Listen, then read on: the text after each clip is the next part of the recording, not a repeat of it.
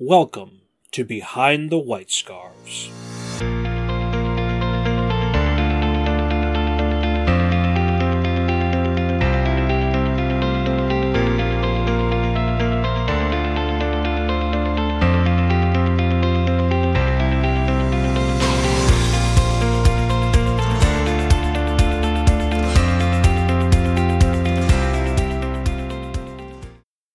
Now, Spencer, part of the reason why I was asking Laureta about what she'd want to see of Beatrix in a potential third Rama book, one of the key things about Steamheart was getting to see all these different characters from their own individual books interacting for the first time. Yeah. But now the idea of Beatrix getting to like actual conversations with Hrao and Miguel, for example, was Mhm. something I was very curious about what Alex might do with that and how that would play out, you know, listening to it on the audio drama and everything. But for you, as you mentioned, we get one line and a little bit more from Haka in Panther Soul. Mhm. But I remember I was asking you about this back during the first interview three years ago. Would you want to do more with him than just play him as a cameo in book three? Do you feel like with everything else that's going on, Is there More- room for him? The, the answer is the answer is absolutely yes, because because he's almost a different character by this point. That's the thing is he has growth over the course of Tiger's Eye, but we've repeatedly seen he's growing off screen as well. And so by the time he comes back, it's that thing where it's like I'd like to see the progress he's made. I don't think he's a complete character by now. Like he's not like that's that's the interesting thing about. I keep saying interesting again. I'm sorry. I know Alex hates that. Um, He's shaking a bit of wood at me from the nearby mirror. So yes. Uh, oh, you see him too. Oh, thank God. Okay. We all Uh, see the Alex. look man i'm trying to sleep sometimes and it's weird that he's still there shaking wood at me um where did he even get it hey, um hey, phrasing. Maximus is a complete character. He's done. His growth is over. He knows who he is. He's become who he is. You can get the gist that he might have like if you did a prequel, he'd be a different character, but he was he was very Kolo-esque when he was younger. He and that's partially why he likes Kolo, is he sees himself in there. But Maximus has reached old age. He's finished his arc. He knows who he is, and he's fine with who he is, and he has no intention of changing who he is. He just wants to be who he is. Like the only thing he wants to be is a slightly more successful version of himself. Like he just wants enough money so that he doesn't have to worry about, you know, himself or his daughter he'd like to be remembered for something positive. That's kind of all he mm-hmm. wants. But his character growth is done. Haka, one of Haka's defining traits was he was way too young for the role he was put into. You know, he was. I can't remember if I said it to you guys or if it was one of the interviews with Alex where Haka was kind of defined by that mentality of when you turn 19 or 20 and you suddenly realize how cringy you've been your whole like how how wrong-headed you've been your entire life, especially in your teens. And you're like, oh, oh well thank god i'll never do that again and then you turn 21 you're like oh god i was so awful in my 20s thank god i'll never do that again and you turn 22 and you're like oh i was so awful in 21 i'll never do that and repeat until you finally go oh this is going to be an ongoing thing isn't it like Mhm. that's Haka. Haka's place at the end of Tiger's Eye is that real epiphany of realizing it's like, I'm the problem here. I'm the one who's been wrong.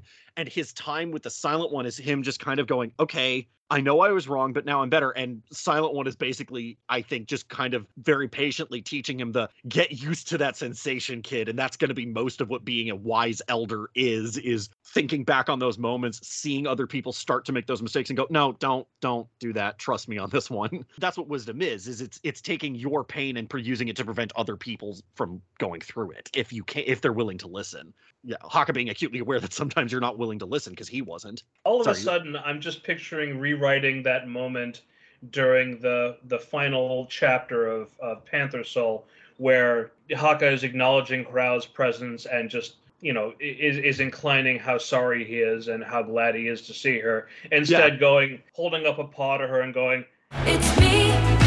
Hi, I'm the problem. It's me. Hi, yes, hello everyone, it's me, the problem.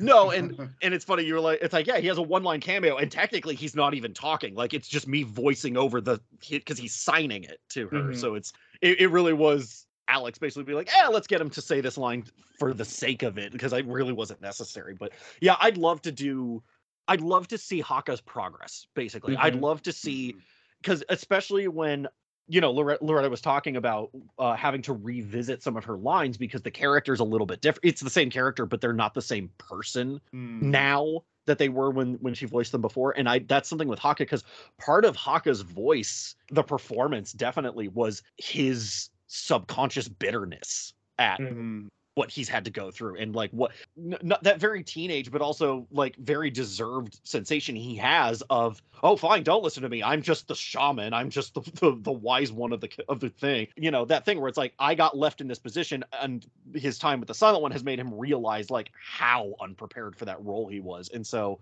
i'm very curious to try doing haka so that he still is haka I'd very much like to try portraying him through the the lens he's had to see himself through of the all right, well, how much of this is me and how much of this was me being way out of my depth and upset about it? How much of the voice and how much of Haka is unique to him and how much was his circumstance? And that mm. I'm trying to do that where it's like he's where it's the same voice but the a very different character now also acknowledging that I think I think when Alex brings him back, you know, he's not going to be, well, I finished my character arc off screen and now I'm all good. It's like, no, I think when we see him again, he's going to be better but still learning and I think a big chunk of his progress is going to be being able to accept that he's still learning, that he's always going to be learning and that it's okay to be learning and that's actually the best place for him to be. Toby, you had a question in addition I about did. Haka that I'm Yes. I, I would like to have you uh, relate because I have a follow up to it as soon as Mm. Spencer has finished responding.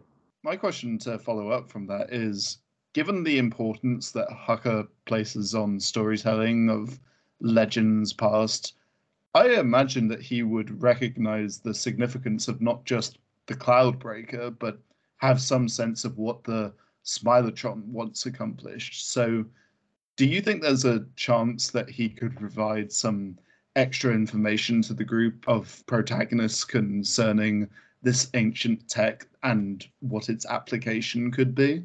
entirely possible. I've I've never. The interesting thing is, I don't think Haka's a historian the way Maximus is. He's not Right. a hit the books and learn about all these things. If he's like, you know, if he's heard about Cloudbreaker, it's through a legend, and it's there's a very Mm. there's a very real chance that Kolo knows more legends about what the, about the Cloudbreaker and things like that than Haka does because his job was village shaman. His legends are more tied up in the local rather than the global. or the Yes, it's al- it's almost it's more his job to have analogous fables to teach lessons than it is to have historical knowledge, if that makes any sense. He's more about like I know all these these stories so that I can impart their lessons to you way less than he's a researcher studying up on oh hey did you know there's a legend about this thing? Where it's like a I don't think he cares. B I get the vibe that that stuff just never reached the village. He doesn't have you know a bunch of scrolls and books to g- dive into. Anything he knows was taught to him by his mentor or just growing up listening to all these stories. Again part of part of Haka's whole thing is he's kind of winging it. I, Haka's the type who I think would make up a story for the moment if he needed to whereas Kolo Kolo and Maximus are both like no no no no no we're very dive into the actual written text and they're much more hey did you know that there's a version of this story from uh Samaria and there's a version of this story from here and there's a story and the, and the, uh it's interesting where they overlap and where they don't whereas Haka would just be like there's different versions. I only know the one because it's meant to teach this lesson. Like Haka's much more interested in the application than the fact of it I think. That's that's the vibe I've gotten from him and also just the vibe I've gotten from the world building that you know Alex has provided because I I only know as much as the lines I get to read No, it's true, but at the same time, it feels likely that his time spent with the Silent One, because he literally asked her at one point, "Can you teach me how to be a better shaman?" The both of them have access to some ancient knowledge, the the stuff that Brask taught Haka directly, and then of course all of the uh, the imagery that was at the Fire Lion Temple that we got to see part of in Tiger's Eye it occurs to me now that Haka has experienced, oh, there is a wider world outside of Durga tribe, would part of his growth potentially be I need to start worrying more about just taking care of my own group or the idea, you know, that the um that the Panther tribe leader was trying to say is that our group is now includes more than it includes all of the various groups of this continent and we Mhm. need to work together. So this might be an an opportunity for him to like, okay, I'm gonna start caring more about all the stuff that Brask passed down to me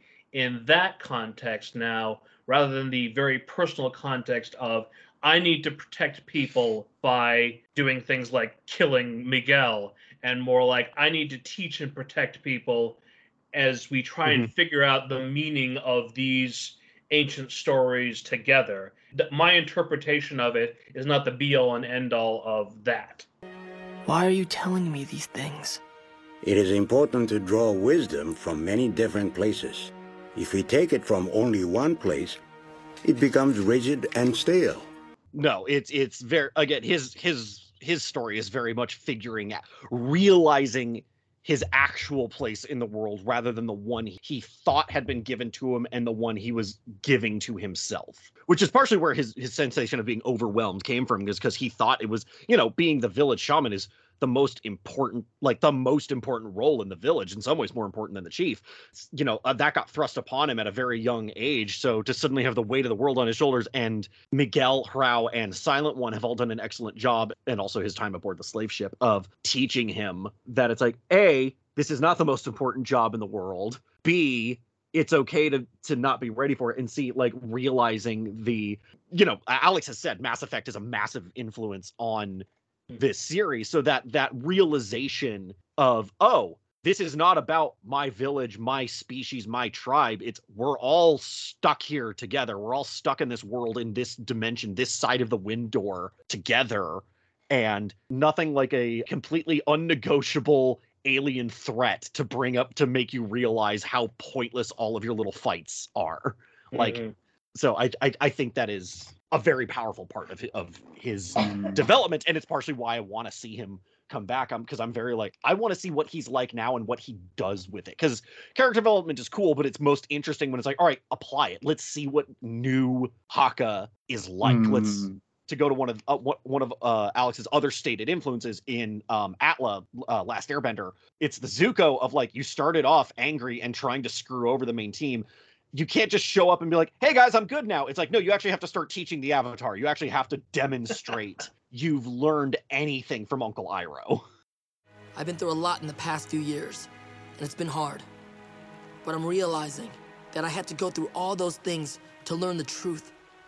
I thought I had lost my honor and that somehow my father could return it to me. But I know now that no one can give you your honor. It's something you earn for yourself by choosing to do what's right. All I want now is to play my part in ending this war. And I know my destiny is to help you restore balance to the world.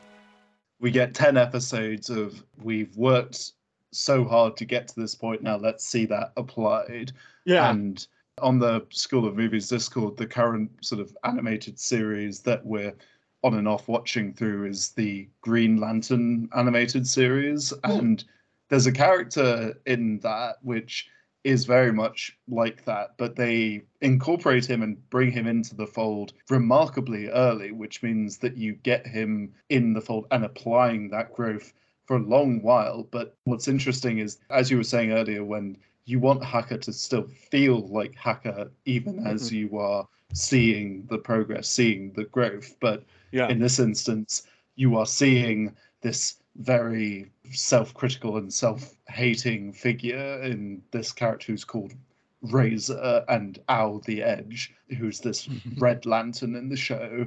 And oh, yeah, and I can't recommend that series enough. And uh, I know that Alex is currently shaking, in, nodding his head in agreement as he listens to this. But yeah, I can see him in the mirror. Yeah. yeah. but it's just these characters that we love to incorporate and love to see in all these different permutations, whether it's in like She-Ra, the Netflix one, or in Owl House, just these previous antagonistic characters, not only seeing them grow, but grow to a point where we can apply that into this new situation. Yeah, hell yeah, I want to see more of Haka. Yeah, because I think that's actually a very like not just for Alex, but I think that's one of the challenges for anyone writing characters in general is um, how much you can do with the character and how much how much the character can exist outside the story they were created for. Like credit to Alex, I think Haka is more than just his antagonistic role in Tiger's Eye. I think there's more to do with him, but the performance and his writing at the time was very much informed by what is his role. His role is the short-sighted hunter antagonist of this book. He's written to be the problem, but he was given enough depth and backstory to explain why he's that way and why it makes sense for him to realize he's wrong at the end. Whereas I think where you end up with one dimensional characters is where it's like, can this character exist outside of this story? No. Then it's probably because they were they were written to fill a purpose rather than written to be a character. And I think Alex is very good at all of his characters are like, yeah, I could see them doing like the fact that we're sitting here going, oh, I want to see this person interact with this person is like because we understand there's more to them beyond the pages that we were given, Mm. and we want to see that those parts of them come out. Not that I want to step on anything that Spencer said. This was an interview, after all. But I do want to add that sometimes seemingly functional characters can add something outside the story that they were introduced in. We already had a whole conversation months ago about how Haka goes from just being an antagonist to a protagonist in Tiger's Eye. But New Century has always been full of small roles that have come back again, adding flavor and context to the world. The original voices of the handbook, like Tudor and Kaufman and Sadler. The returning characters of Conrad Jacobson and Corporal Higgins. Even the cat with the mohawk, whose name we now know is Sykes, thanks to the story of Beatrix. Alex uses the evil lion's past characterization to inform on the gladiatorial pits in Leonidas, and as a result, makes his worlds come more alive. There will be some, like the cultist Senate, voiced by friend of the podcast Alejandro Vargas, whose role is fulfilled in the story they are introduced in. But I love Alex's tendency to reuse characters, not unlike bringing back a very specific ingredient to a new recipe. The flavor of mohawk triggers sense memory of the previous story he was in. Yes, Alex, I made a food metaphor specifically for you. And if you like this tendency of Alex's, then wait till you get to the time travel story, Back in Time Plus Space, where Alex is able to make use of characters we had not ever expected to see again. But let's get back to, well, if not Panther Soul itself, then some further exploration of Spencer's characters.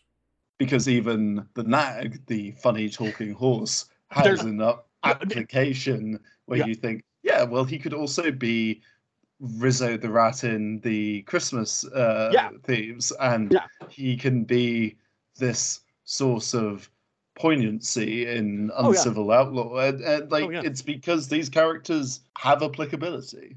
part of that is because right off the bat, Alex pointed out, like Nag is funny. That's hmm. not his defining trait, though. His it, his again, we said it earlier, but his comedy comes from he's he's a very deeply like it's that thing where I, I forget who said the quote, but there was someone who once said, "You never really want to be friends." With comedians, because comedians are very broken, very angry people who have a bone to pick with the world.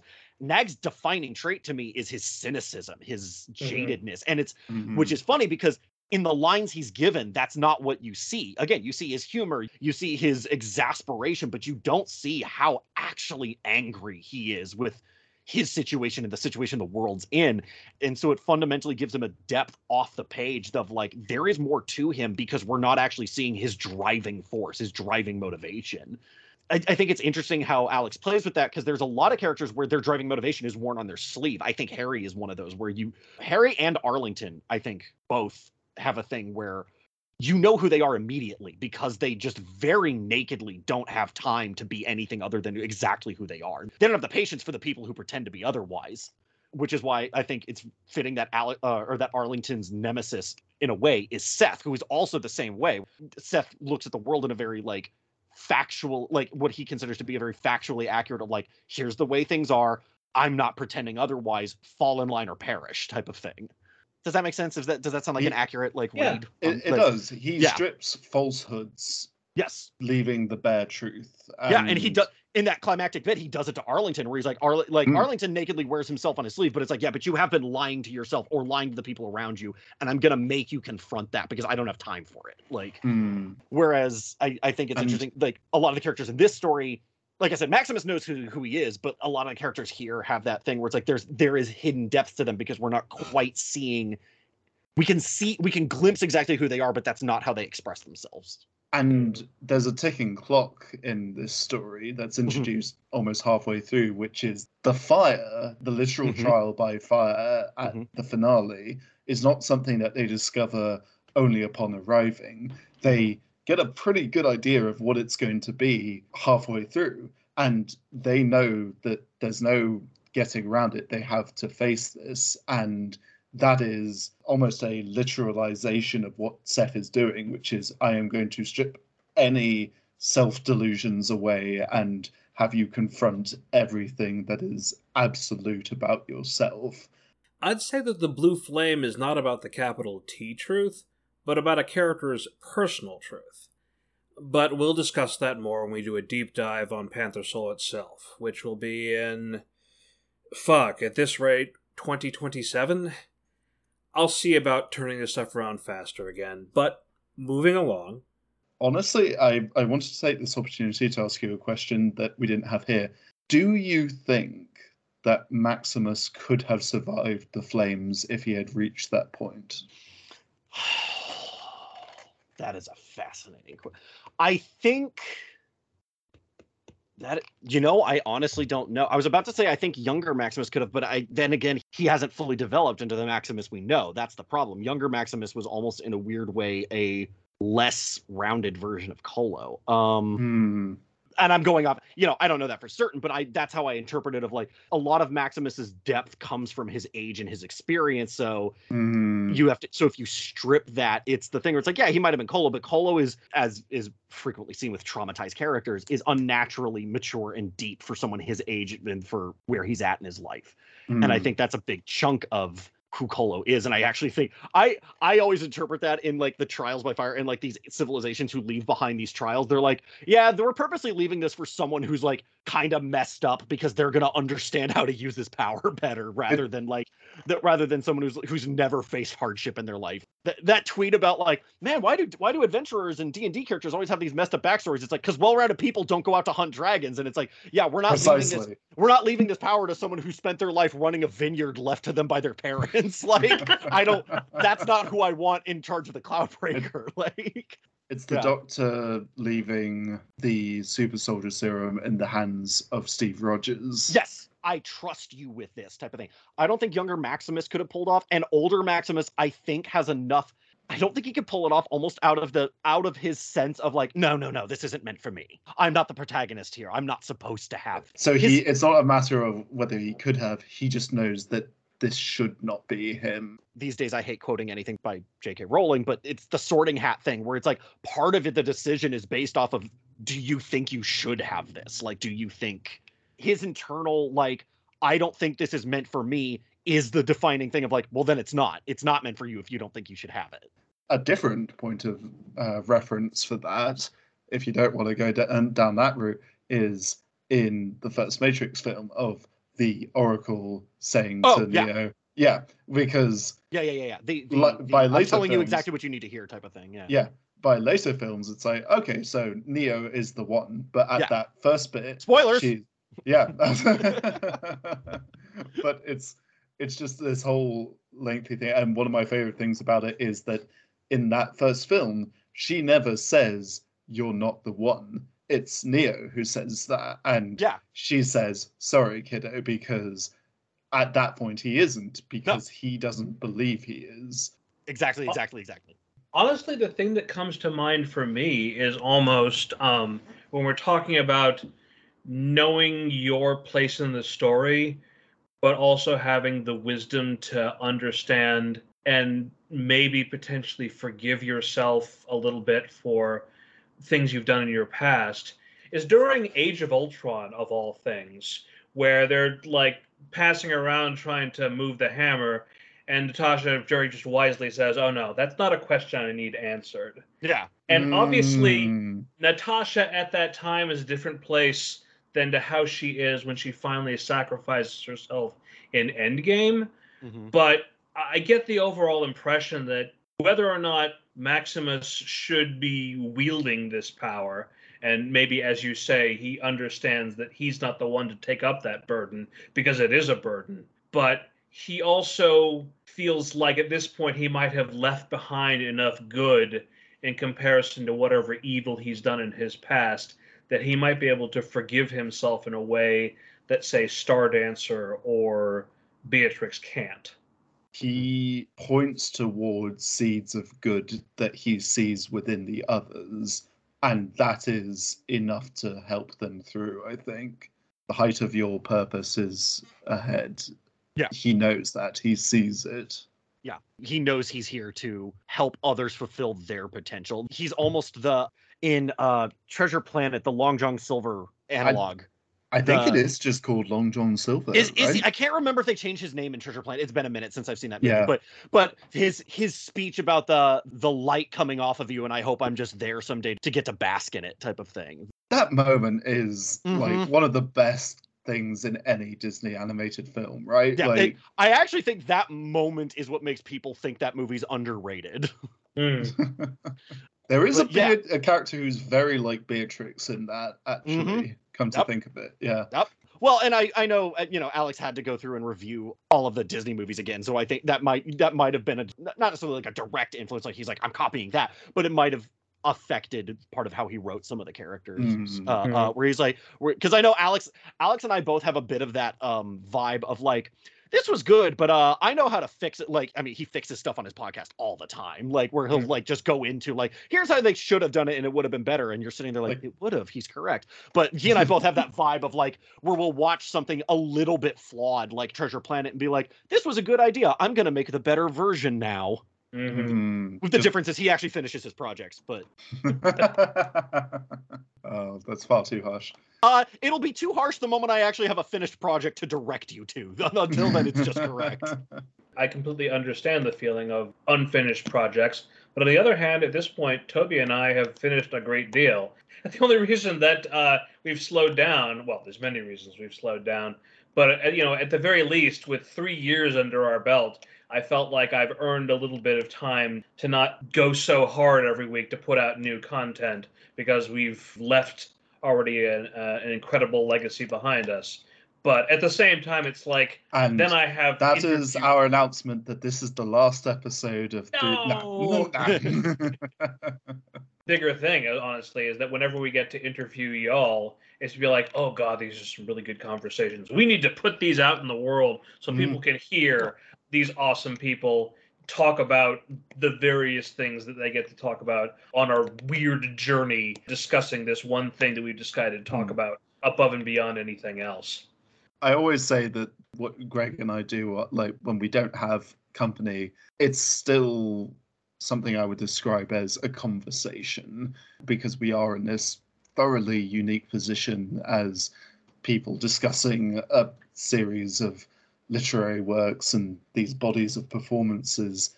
We are in such a unique and privileged position of being able to express our own thoughts, but tap into the mindset of the people behind it. And these interviews are that feeling made literal, where we get to talk with you guys, and it is just one of the best things to be able to get to do. So, thank you.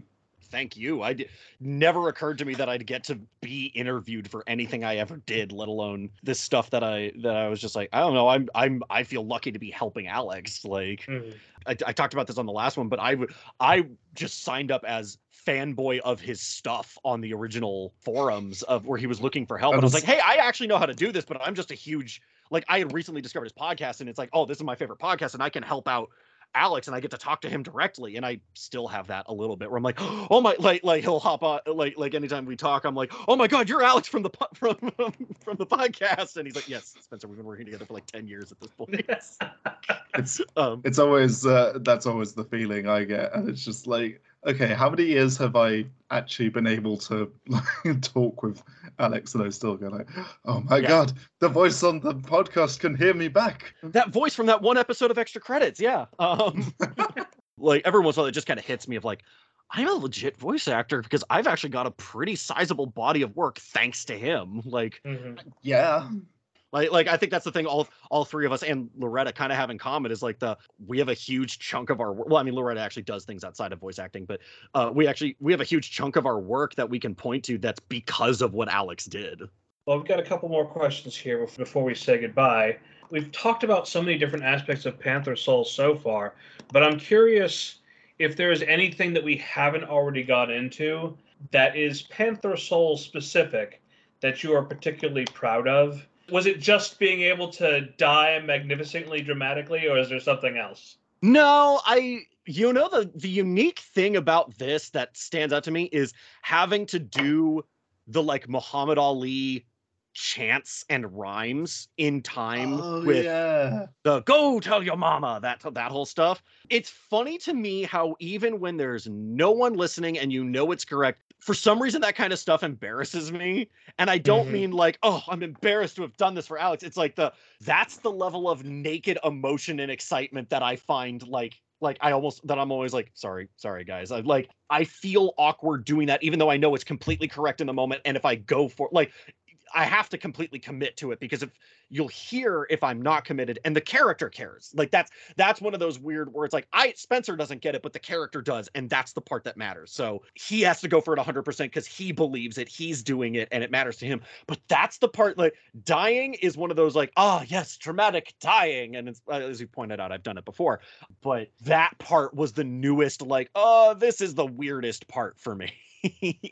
You're talking to someone who doesn't understand sports and understand getting that excited about them. Like, Mhm. so I don't understand that level of enthusiasm or anything. But if anything, I had the semi British response of the, what is all this naked enthusiasm going around? Stop it. Stop it. Reserve yourselves. You almost channel Coach from Punch Out uh, in that moment of just Yeah. like, get him, Mac. Yeah, uh, exactly. All right, Mac. Now, what you have to do is when his pants drop, get him in the stomach. Yeah, exactly. I want to play that game now. He's going to blink five times, and that's when you need to start blocking.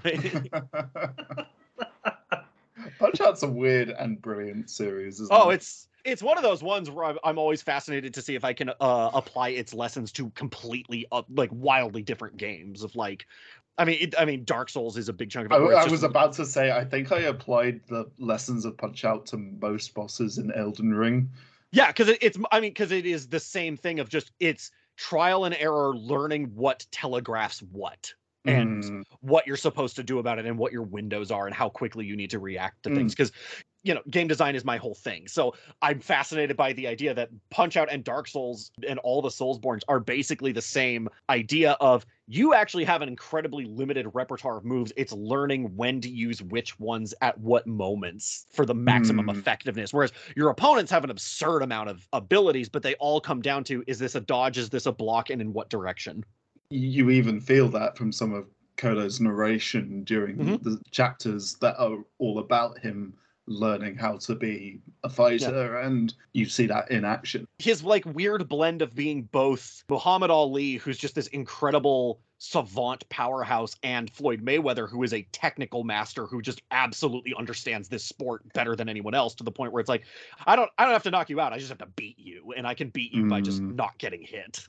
I I wasn't want expecting this conversation to go in this direction. I'll tell you that much. Again, I hate sports and I don't know anything about them. Um I like sports anime. That tends to Yeah, give uh, me. I like the theory behind sports to, to get on a personal soapbox. I'm bothered by how often sports are dictated by were you born with the proper genetic makeup for this sport? No, then you don't get to participate in this sport. That kind of thing bothers me, but I get fascinated by sports that are much more technical. Like I find Floyd Mayweather fascinating that he figured out that you can technically win all your fights without ever having to throw a punch. I'm fascinated by League of Legends and people like Faker if you ever go into that scene archery interests me like like gaming sports tend to interest me because they tend to be more about skill than i don't know i was born five inches taller than the next guy so We talked about this last time about the idea of how would you make New Century into a video game. If we Yeah. focused completely on Kolo, then we could Yeah. literally turn it into Kolo's Rama Punch Out. yeah no i i i actually think the strength of new century is Alex is being smart by leaning into a strength of New Century that Marvel has now left by the wayside with their original vision of the multiverse or of just just having the shared universe period was the idea that you can tell any story you want as zoomed in as you want in these universes. You can have this be, you know, an Indiana Jones slash boxing adventure set in the cat world of New Century and we never have to mention the fact that there's fire slinging dwarves and a talking horse in one of the other dimensions, or that Mm. there's cowboys fighting zombies in another one. By the way, a manticore. Like, we don't Mm. have to involve all of it all the time.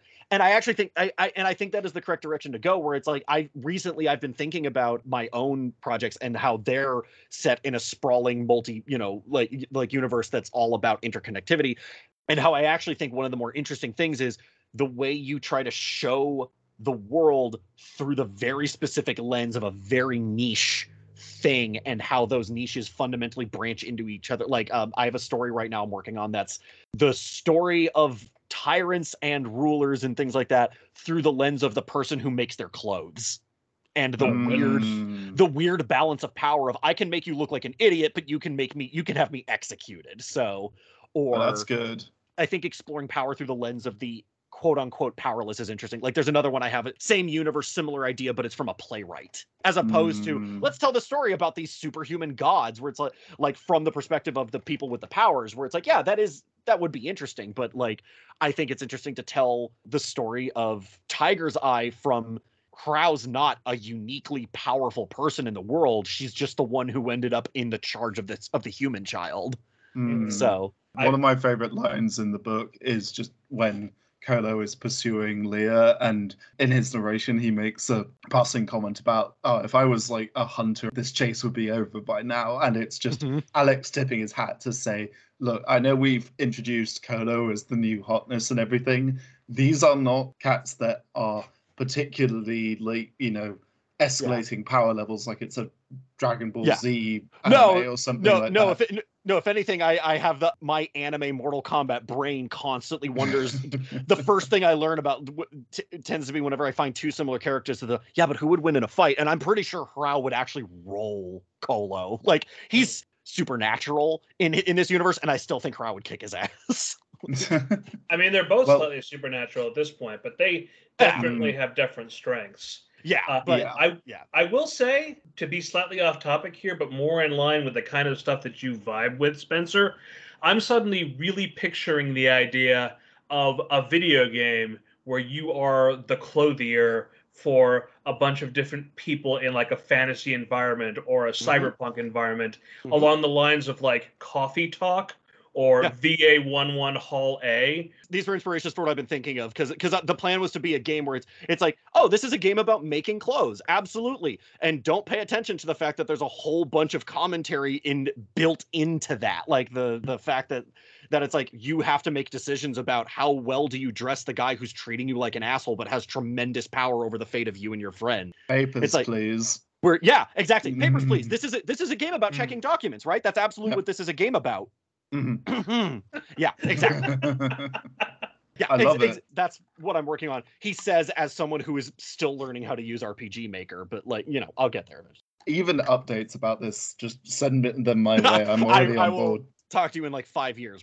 I have ideas far beyond my actual technical capabilities ahead of time, and I, I'm sure that's part of Alex's process. Is he had ideas for you know he was probably thinking about Panther Soul while he was still writing Princess Thieves and stuff like that, and he was like, "We'll get there, we'll Mhm. get there, we'll get there." If you aim for the stars and you try to jump as high as them, if you fall short, you'll still reach the sky. Or burn up on reentry. but they're not mutually inexclusive. Um, Yeah. So after mostly being on the back burner as far as New Century has been for a while, we know that you're going to have to come back to playing Frank Butler in a big way. yeah. But it's going to be it's going to be a very different Frank than we're used to at this point. And I was kind of just curious whether that was kind of in the back of your head as you were playing out Maximus, be like, oh yeah, this is a really fun character. It's a way for me to warm up to playing a significantly less fun Frank Butler in uh, Nightfall of the Wendigo. Mm-hmm. Mm, Well, yeah, and I, I was thinking about that. The interesting thing where um, Haka's character is progressing forward, he's becoming a better. I think we can all agree, an all-around better and more rounded character. Whereas Butler's kind of regressing in a way, Mhm. but he's not even really Yeah. regressing because he's entering a state he's never been in. Butler was never this bitter and angry. I was just thinking about the interesting relationship we have as readers with fiction, where people regress and go back on their character development all the time in real life because Mm. we don't have a linear progression of improvement. Whereas when a character does it, Butler has like one of the only excuses we're fine with, where it's like with a character or a fictional thing, you have to inflict trauma on them. Otherwise, it's considered bad writing to have them backtrack on their development or become a worse person. There has to be a reason why. And in this case, he has a completely justified reason, but I think we're all agreed in that we're like, yeah, but we're expecting him to get over it at some point, right? It's like he'll Mhm. either get over it or he'll die angry. I, I just find it fascinating how we all just kind of come to expect that out of our fictional characters, where we just expect them to always be improving, always stay true to who they are, but we also expect characters to be realistically written when realistically they're allowed to like in a weird way the Game of Thrones finale is realistic and yeah, like, oh yeah, everyone's stupid and they all backtracked and they and they did wildly irrational things and we're all and but we all went, but that's bad writing. That's bad. I'm I'm tangenting a little. I'm I'm kind of just voicing an outline no, thought, oh, no. but it's just mm. it, it is I I all of this is to say I'm very interested to portray broken Butler for a while, but I don't. but I think we're all kind of internally don't think he's going to stay that way forever. That this is a Mhm. temporary thing because that's just what we expect out of characters. But it wouldn't surprise me if Alex is like, no, he lost the light of his life. That's not a thing you just recover from. You you don't. It's not the well. The most important thing in my life died, so I got better. Because in Mhm. real life, actual Butler was kind of never the same after he lost Annie. You know, the real Mm. Butler, they say that his last years were like, yeah, he was still a showman and, you know, he wasn't a broken shell, but he was never quite as light as he used to Mm. be. hadn't even thought about the parallels going on there, but I think I even remember reading about that at some point when I was digging deeper into the actual history when Toby and I were covering Steamheart and looking at the similarities and the differences Mm. uh, and everything along the way. Looking at another real life example, I think about George Carlin and how much darker his humor became after losing his wife to cancer. it feels like it's not necessarily about Butler getting better or that he's going to come out of this and be more akin to what he was before. I think he will remain as he is, but be a better version of that. That's not to say that he gets better, quote unquote. It's more to say he carries this still, but he manages to strengthen the things around that, the things that still survive. I mean, he was one way at the beginning of Steamheart after his then wife and children died, and he it was on some level pure luck that he was able to come back from that and find first meaning in serving the RSA and then meaning in being Annie's husband. Mm-hmm. And so, you know, much like the story of Kolo, this is the next of his lives, his life after Annie, which he didn't think that he would necessarily have. So begins the fourth of my lives. Yeah, But- at, mo- at most, he probably considered life after Annie is like, yeah, like the two or three years when we're in our 80s and she happens to die before I do or something, and Mhm. not a few years after we we got married type of thing. Uh, finally, even though you've all played characters in Rama, that might be different from your individual preferences. So I want you to take a moment to think that if you yourself were a cat in Rama, what Wow. kind of cat would you be? and what part of Rama, based on what we've seen so far, would you want to live in? This is all just a trick to get me to admit I'm a furry. Um, see, part of the problem is I, I've always identified with Haka so closely, so he's actually very close. I, I part of why I'm excited about the idea of bringing Haka back is because I've always thought Haka with the self awareness, like like Haka at the end of Tiger's Eye is was kind of where I saw myself in real life when I was recording that. Funnily enough, I'm actually like less patient and forgiving these days than I was when I, I record when I recorded back then. I'm now more like old old Haka where I'm like, nope, kill it. It's weird and different and I hate it and it's bad for everyone. I'm way less patient than I used to be. I feel like the past few years would do that to anyone though. It's probably Tiger just because out out of all the big cats, I'm a big sucker for I'm a sucker for tigers. But then it's so interesting because because they have so many like wildly different cultures Mhm. in Rama, which he's he, which I say knowing that it's like well because that's how it is in real life. Like again, it's inspired by like we've got colonial Britain and we've got The conquistadors of El Gato. yeah and and and you know like the you know Haka and Hrao's civilization is heavily inspired by you know in, indigenous Africa, so Mhm. Especially pre-colonial. But um, Haka's just so close to like what I what I would want to be doing of like oh learning, teaching, being a storyteller, and also magic because I am a sucker for being a wizard who also knows how to fight with a sword with a sword type of like Mm. so. Because I think I, it's one of those things of like, oh yeah, reminder that that Haka Haka is also a sorcerer, basically. We do get bogged down so much into the drama of just the people and how they grow and how they interact that you forget, oh, right, shit, they can do magic. Oh right, yeah. oh right, the Potu thing, right? Yeah. it always comes back to the Potu. Th- that was a running gag amongst all of the white scarves for like I mean partially partially because I kept making it a running gag, but it was a running gag amongst the the entire white scarf group for like a year and a half. Like my icon on Skype was a Potu just giving the what on earth are you doing expression out at the camera for a while and then uh, I started using Skype for slightly more professional things, and they're like, "What is your icon?" I was like, "You know what? I should change that." So now it's my face.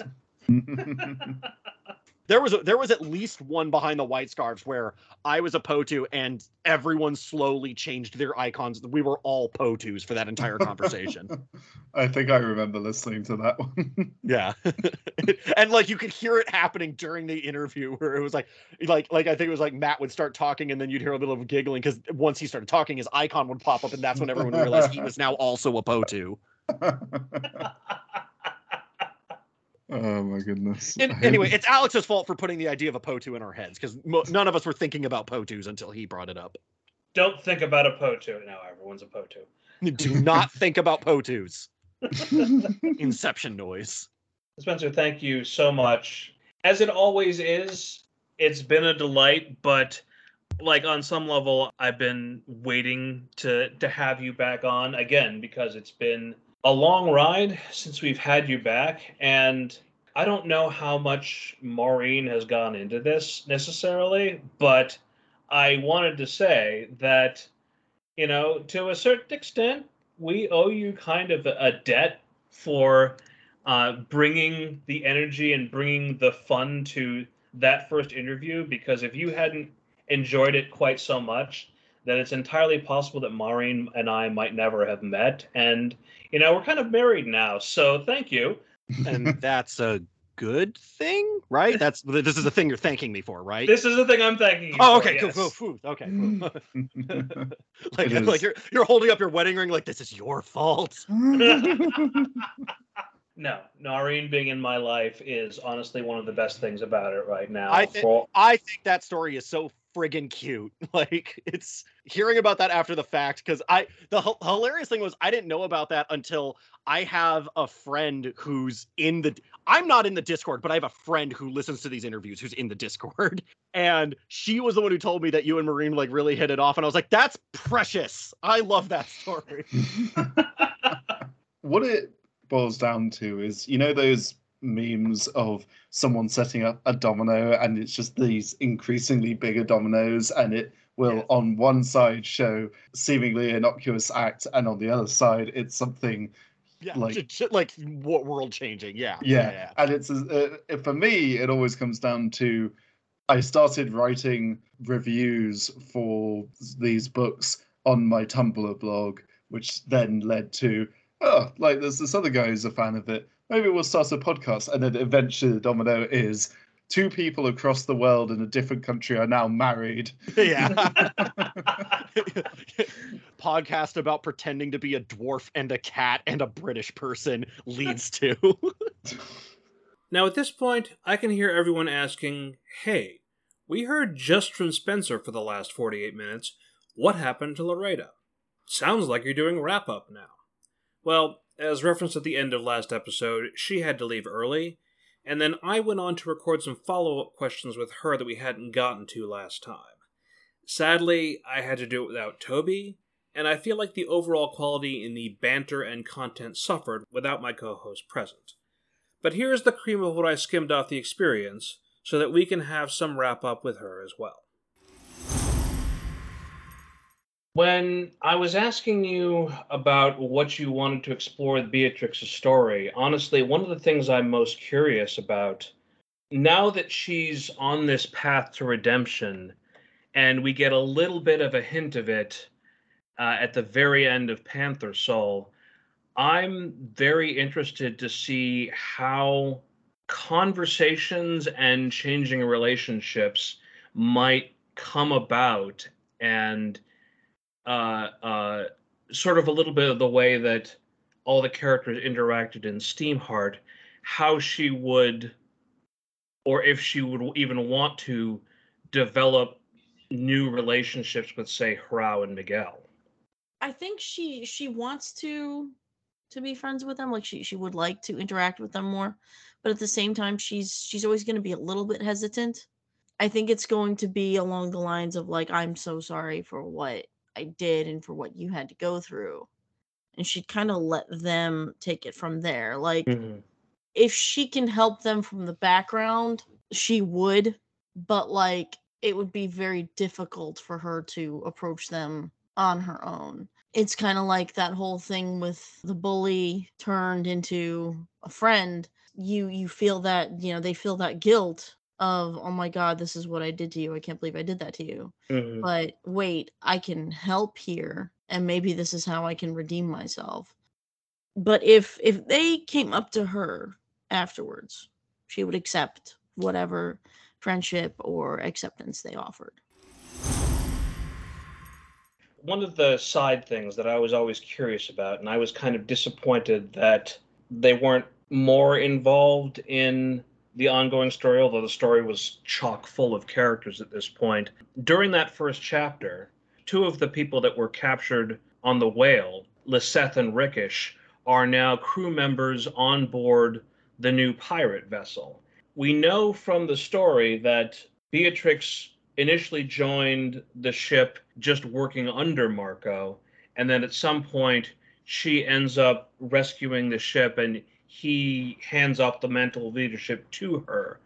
But I find myself wondering were they already crew members before Beatrix joined? And if they weren't, would, would she have had the bravery to, like, oh, I recognize you. Look, I know that we have a history, but together we have a chance to do something good without necessarily knowing, like, the backstory on that? How do you think that played out coming across not Hrao and Miguel, but coming across people that she might have recognized or that recognized her long before Kolo and Leah and all of that was even an issue. With a whole lot of alcohol and bravado. because you got to remember too hmm that a lot of these tribes, quote unquote, sold their own. Indeed, there is a relevant line from the end of Tiger's Eye that is an allusion to the real world history of the slave trade, where the lions plan to do trade with stronger tribes and ask them to capture slaves themselves to sell to Albion. And in Panther Soul, there is also this moment from Beatrix's story. We take a dozen slave ships in recent yesterdays, bringing hundreds back to their homes.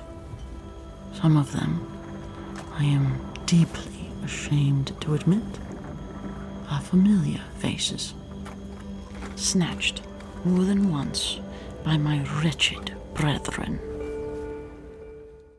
That said, like they may have been sold by their own families, hmm or they may have found out that their families, their tribes, or whatever, done. You know, like they they could have been, you know, killed off by a whole other tribe. So it could be that like she just went up to them and like, you know, had to have a few drinks first on one of the nights where they would because okay, so something else that they did with sailors hmm in, in the English Navy, and uh, this is this is later found out in other different naval practices, is that they would have them dance. They would teach them like they would learn to dance, they would learn to sing, they would learn to they basically to exercise. A, it kept them spry, and B, it kept them from going crazy. it could have been on one of these nights of socializing and and and being around each other. You know, she could have gotten a, a couple of drinks and downed. I'd like to think a whole bottle of port, and um, and and just gone up and been like, "Look, I'm sorry. Mhm. I'm sorry I was as horrible to you as I, I was. I'm sorry, you know, I was part of the group that got you into this situation. I think we have a, you know, we have a common cause here with a common captain. I don't know if you can forgive me in particular, but I- would really like it if, if we could be united in this cause. And you know, like once once you've worked with someone enough, if you don't become friends at the very least, you call each other colleagues. You know, you're not there there have been people I've worked with that I don't particularly like in any sense of the word, but you have to be civil to each other because there's a job to do. And personal feelings don't come into like not not just that they don't commit to it, commit to it, they cannot come into it. Mm. Um there are there are like different tropes or whatever about st- soldiers and and and captains and all that where you know one soldier has a vendetta against another and will mess up missions because they're trying to get that other guy killed hmm and they end up on the chopping block themselves because you know the captain the leader whatever isn't going to have it he's going to be like look no i don't give a shit about who did what. You guys deal with that on your own. But at the end of the day i need all of you and we've got a job to do. Get your head out from up your own ass and get in line. It actually speaks a lot to the bonding that Beatrix might have done with her crew members because she picked them out of the entire crew to come with her on the quest. And maybe the quest itself did matter to them because of the importance of the Cloudbreaker in their own culture, in their own mythology, and everything like that. But when I look at that confrontation when Shrike intercepts them, The serpent has a new captain. says Beatrix defiantly and as steadily as she can. Rickish nods, pride in his captain upon that face.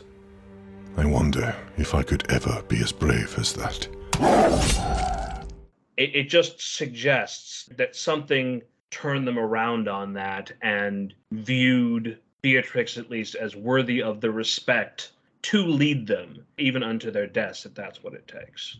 And it probably killed her that she chose them and that they died just as a, an object lesson as opposed to fighting to the last breath that mm-hmm. she she picked them and this is what it came to. Like i think it all of that kind of piles on a little bit. It's bad enough when shrike kills her father when she has to go through seeing Kolo almost beaten to a bloody pulp and everything like that. But even before that, she's carrying around Liseth's and, and Rickish's souls with her as being like, I did this. Well, I mean, it's it's kind of the same principle as with um, if you remember, I guess in Centrum with Annie and Carl. Yeah. I kind of feel bad, like just as myself, for Carl's death because Alex was going to pick a uh, a random character hmm to be my companion. I was like, well, what about Carl? What's he doing right now? You know, like he needs something to do. Oh. And I didn't realize at the time what Alex was intending. And after that happened, I was like, Alex, you bastard, I liked Carl. You know, like he's come a long Carl. way. He's come a long way. You know, like what the hell? Mhm. I'd like to think that somewhere like Carl actually survived and he's actually running a bathhouse under a different name. Like he's actually like styled himself as like a sort of male madam, like, welcome to my bathhouse. Um, like where did your where did your voice come from? Oh, I got stabbed in the lung a long time ago. Don't ask about it. we've covered a lot of different things at this point uh, going over panther soul but i'm curious if there's anything that we haven't talked about already that you're particularly proud of in terms of bringing beatrix back to us in this new incarnation There was so much going on. It was just overwhelming, I guess, even Mhm. while I was doing it. hmm Anything and everything just kind of for me just I, I can't decide. It's hmm don't get me wrong. I, I would love to to have actually like gotten an image Mhm. of Beatrix's face when she sees when she sees our, our little links, you know, piloting this massive titan of a of a mecha. I guess there was um the the jealousy that she kind of felt just a little Mhm. bit at the back of her mind when when she realized what kind of relationship Kolo and, and Dancer had. I, I know that feeling Mhm. having you know having having been with someone and then near the person who used to be their lover you know it Mhm. was just it's hard because you know that relationship is over but you also know that it was like that it was even that it was there Mhm. so seeing that and being around that was like for i i mean i know for her it was it was difficult In case it's not clear with the pronouns here, Laureta is saying she understood this experience was difficult for Beatrix, not for star dancer or Theo. doing that through her was just oh lord i'm sorry honey i'm sorry you're Mhm. gonna have to deal with this here we go. Let's go into that memory now. But i mean at least at least in beatrix's case you know they're not together anymore. I mean they are but they're not. Mhm. um in my case they got back together and i had to i had to bitch slap a couple people but you know. Mhm. um but it, it was it was interesting. Like i like that alex puts real relationships and real people into this thing. It's not just we're not just a bunch of talking heads. We're not just a bunch of talking tropes these are actual people and what i like about alex's work is that that's what he's trying to do he's trying to make actual people Mhm. To end off on, now that you've played all these characters in Rama, you might have preferences that are different from that. And so the question I was asking for everybody was if you yourselves were cats in Rama, what kind of cat would you be? And what part of the world would you want to live in? i don't know i think hmm, I'd, I'd i'd probably be shal For those that don't recognize the name, the character of Shal, also voiced by Laureta, was the daughter of the Amaya tribe leader Shala, first introduced in Tiger's Eye, and later revealed to be Kolo's father at the end of Panther Soul. It tickles me that she has such a fondness for this small character from both stories, and speaks to Laureta's earlier comment about Alex writing people, and how one small panther can make such an impact on the story from only a few key moments. um either that or i'd, I'd be a lion I'd, I'd Mhm. be one of the uh more eccentric lion lionesses you know like just kind of jane austen type you know just like these people are stupid let me write about them Critiquing the society from within it, then. mm-hmm Yeah. I, I like my comforts i like my creature comforts just a little too much um either that or I, I would be i would be an exploratory type kind of like maximus was would be like okay this is not my story to be in but it is my story like i get to tell it for Mhm. you you know like come in here have a cup of tea i don't care where you've came from sit down tell me your story have some cake get some sleep And the brushy brushy. Exactly. The brushy brushy is the most important part. You know? I mean if i could if i could be a god in that world that'd be great. Like i would just be like no no come here come here. Wait what? What's this? Why are you oh my god that feels keep going keep going. That's right. I know you needed this. The hell have you been? Shit's been crazy. I'm sorry. I can't control everything. There's only one of us who's fully omnipotent and he's an asshole i heard that sorry dad but not sorry like just And what the hell, here's a few extra bits that I removed from the original recording. It's a very elegant word. Now, excuse me while I I go over there, lift my leg, and clean my crotch. No, I'm sorry, you're you're I, that's the Judi Dench part again. it's yes, it's very much like like but that's the thing about cats. It's like they're such, you know, you look at them, they're such elegant animals, but at the same time, you're just like, the fuck is wrong with you? like, These books are good high quality stuff, and Yeah. a lot of people would enjoy them. So no like you know, like re- like really like really truly like there's there's Mhm. famous series out there that i i've tried reading um uh that i won't name drop sort of truth that are nowhere near as good as what alex has put out and i'm like why does that get a really terrible tv series alex deserves a terrible tv series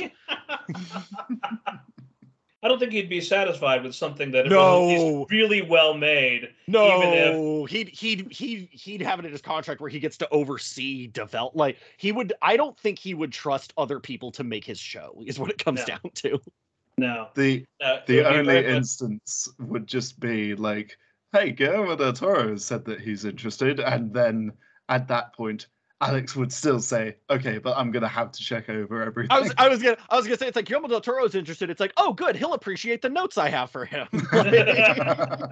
but more like it's a little bit like Neil Gaiman being like, "Do you know how many bad versions of the Sandman I had to protect everybody from? yeah. It it was stressful work." I, I wish upon Alex the need to stop New Century from becoming the original Super Mario Brothers movie of like having to uh, stop uh. people from being like, all right, so it's a cyberpunk version, and it's like, what are you doing? What on earth are you, did you not read the source material? And I I wish that for Alex, where he has to go, no, no, stop trying to make bad versions of my stuff. so in that version, would it be Seth who's the strange Trump analog villain? Yeah, Seth, Seth is Seth is played by a horrible AI Tarkin version of Dennis Hopper. Okay, a little while ago, we actually had this thing of coming up with the absolute worst adaptation of, of a New Century book. and just the stuff that would all like specifically jab at Alex's buttons, and it was just Yeah. like having Jai Courtney as involved and all these things, and how Jai, Cour- Jai Courtney as Arlington. And all the reviews call it interesting. and then Uh. also you have to do a thing where the where the uh, the audio isn't mixed correctly because boy oh boy does he care about that. All the dialogue is ADR on bad mics. Oh, and the the color balancing is all wrong, and you can't Oh, yeah. see it. It's like uh, in the theatrical run of Solo, where you just couldn't see anything. Yeah, yeah, and also uh and also the third act is a gigantic pre-viz fight against a monster that wasn't in the books and has no emotional connection to anything that's happening. He's got to fight a giant spider in the third act.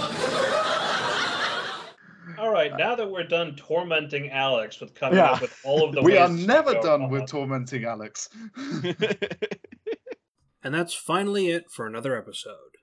This was originally going to be the part where I was going to ask Maureen some questions as well, but the timing wasn't good on this, and I also want to do it with Toby, because I don't feel the same spark is there without my partner in crime. So I'm going to wait on that until Toby is free to do it properly.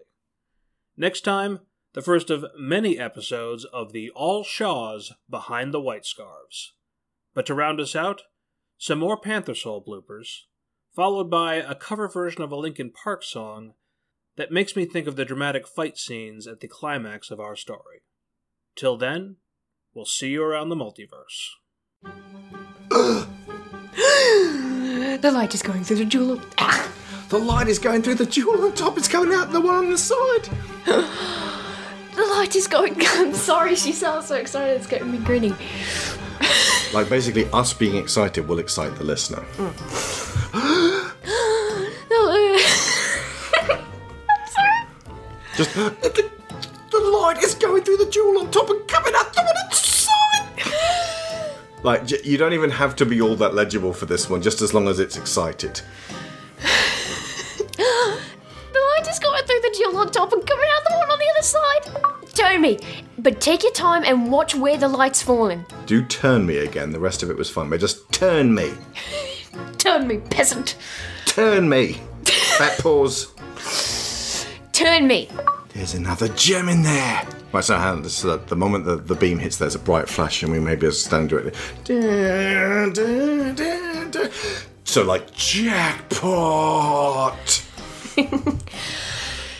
Jackpot. Really extend the pot. jackpot! the more you do it, the more you extend it, the more people will love the carrot.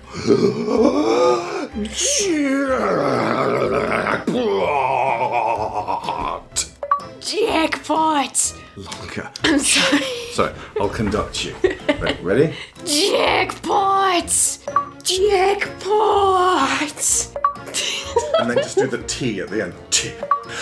Jackpot! it's close enough. That'll do.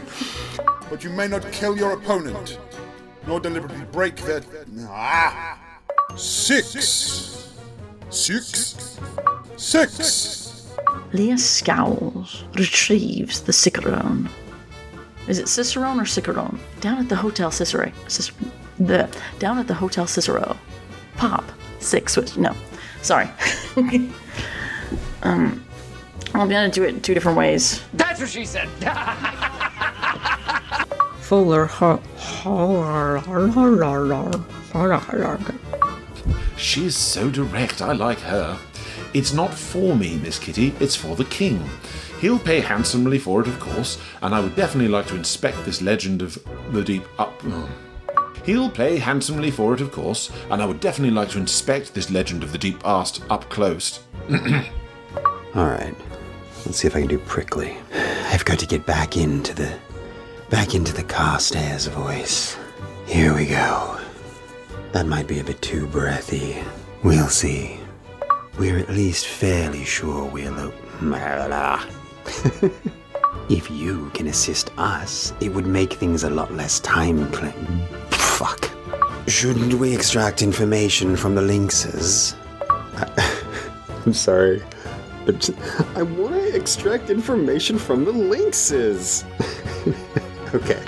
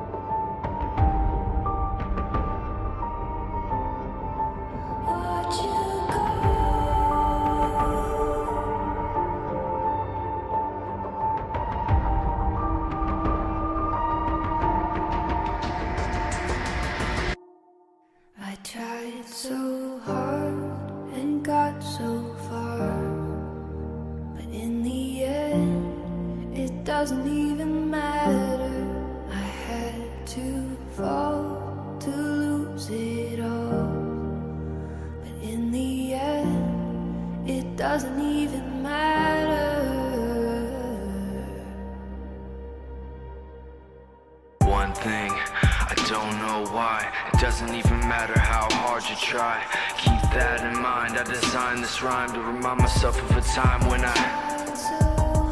In spite of the way you were mocking me, acting like I was part of your property. Remembering all the times you fought with me, I'm surprised it got so. Things aren't the way they were before. You wouldn't even recognize me anymore.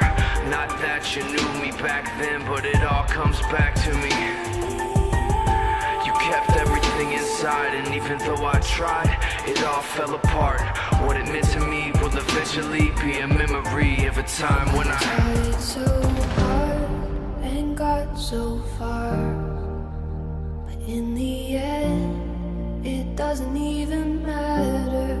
I had to fall to lose it all, but in the end, it doesn't even matter.